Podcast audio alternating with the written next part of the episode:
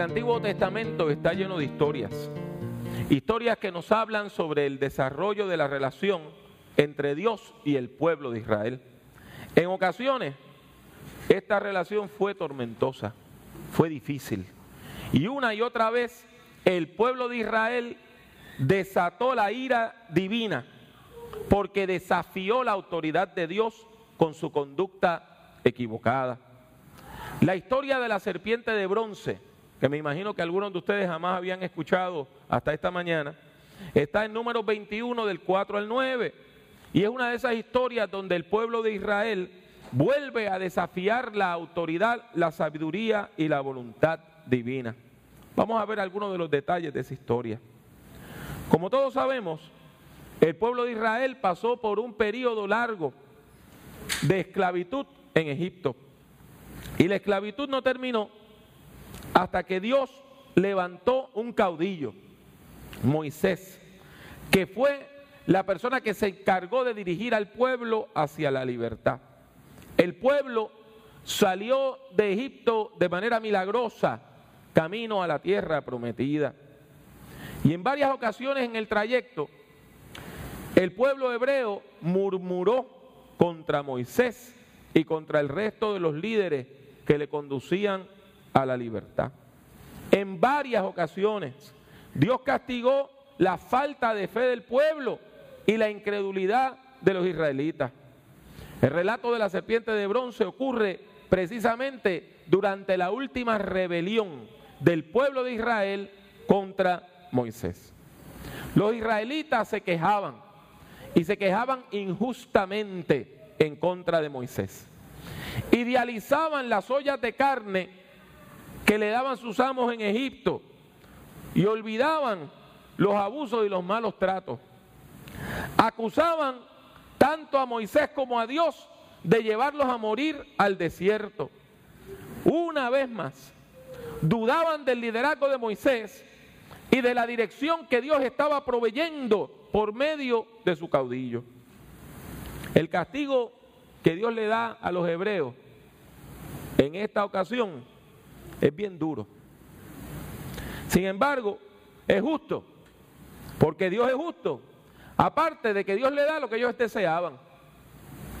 Dios a veces puede ser medio irónico cuando usted lo desafía.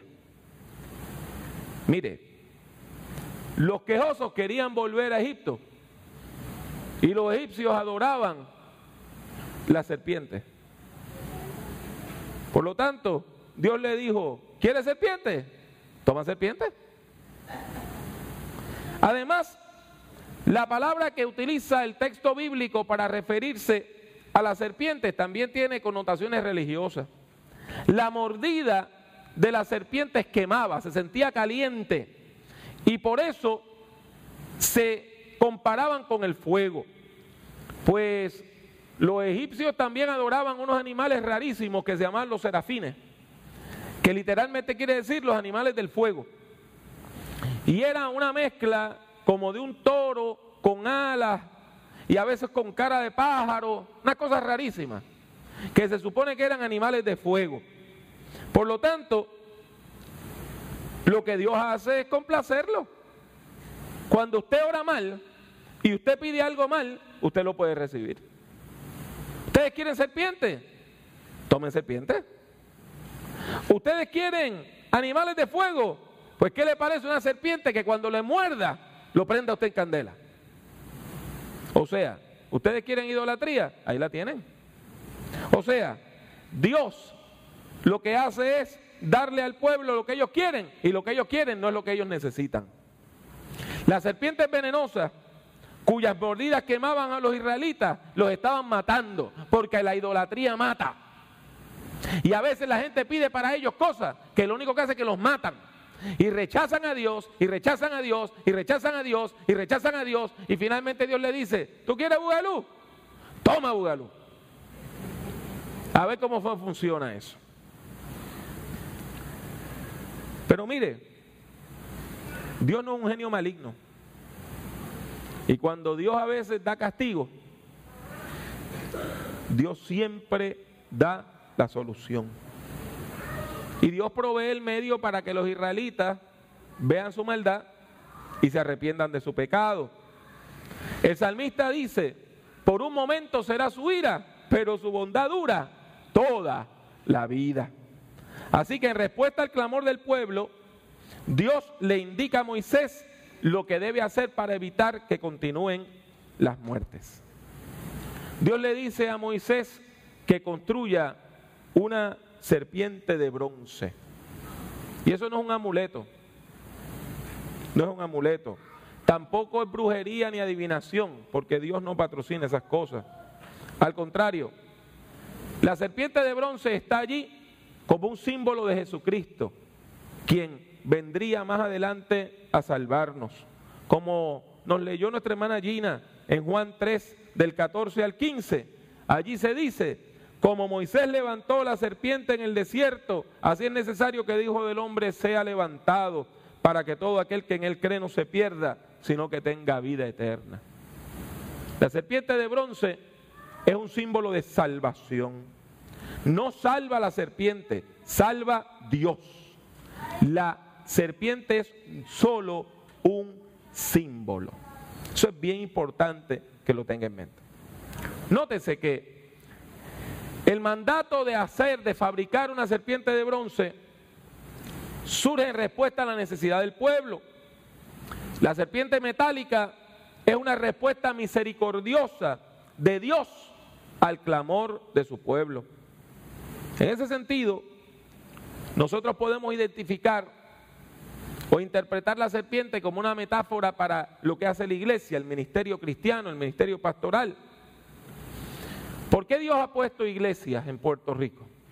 en nuestras comunidades hispanoamericanas, en los Estados Unidos. ¿Por qué Dios ha puesto iglesias en nuestros barrios, en nuestras ciudades?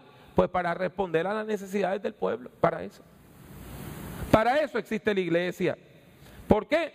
Porque el pecado mata, destruye al pueblo y la gente necesita ayuda y las iglesias están allí colocadas para ser un lugar donde la persona pueda encontrar palabra de vida y pueda encontrar dirección en su caminar. Por lo tanto, el mensaje del Evangelio proclamado por medio de hombres y de mujeres de Dios es lo que levanta las estructuras que procuran la salvación del pueblo. Ahora bien, como sabemos, toda institución corre el peligro de corromperse. Toda. Toda institución. Y a veces nosotros olvidamos por qué hicimos las cosas. Y aún la misma iglesia puede perder su sentido. Y en vez de dedicarse a su misión de proclamar el Evangelio, se dedica a salvarse a sí misma, a perpetuarse a sí misma. Fíjense bien. Eso siempre es un error. Los ministerios no son fines en sí mismos. Las iglesias no son fines en sí mismas. La iglesia existe para servir. Y el día que la iglesia deje de servir, no tiene razón de ser. La iglesia existe para adorar a Dios. Y el día que la iglesia deje de adorar a Dios, no tiene sentido. Por lo tanto, es importante que nosotros entendamos que la iglesia no existe para pensar en cómo se va a engrandecer ella misma, cómo se va a perpetuar ella misma, cómo va a sobrevivir ella misma. La iglesia existe para decirle a Dios, aquí estamos para proclamar tu misión al pueblo. ¿Y cuál es la misión de Dios? Salvar a la humanidad perdida. La historia de la serpiente de bronce no termina en números. Esa serpiente de bronce que fue un instrumento de salvación en número. Cuando el pueblo de Israel llegó a la tierra prometida y construyeron el templo de Jerusalén, se convirtió en una reliquia en el templo de Jerusalén. Estaba allí en una esquinita del templo, esa serpiente de bronce. Hecha por el mismísimo Moisés. Entonces, El tiempo no tenía ningún tipo de sentido ya. Era como una pieza de museo. Nos recordaba algo que había ocurrido en el pasado. Las serpientes habían dejado de picar y de morder a los israelitas en el desierto. Estaba allí para recordarnos de nuestra historia. ¿Pues sabe qué? La Biblia dice que tiempo después el rey Ezequías, rey de Judá, se dio cuenta que el culto estaba corrupto en Jerusalén. Que los líderes religiosos lo que hacían era seguir un ritual aburrido, que no tenían el corazón en lo que estaban haciendo y que la gente iban al templo no necesariamente adorar al Dios de la vida. Y Ezequías comenzó a renovar el culto. Y cuando va renovando el culto, va renovando el culto, se da cuenta que habían personas que iban al templo de Jerusalén no a adorar al Dios de Israel, sino a llevarle ofrendas a la serpiente de bronce. La habían convertido en un ídolo. Hasta le habían puesto nombre, le llamaban Nehushtan. Entonces la gente iba al templo de Jehová y en vez de adorar al Dios que vive, se iban a la esquinita donde estaba la serpiente de bronce y empezaban a pedirle milagritos a la serpiente de bronce.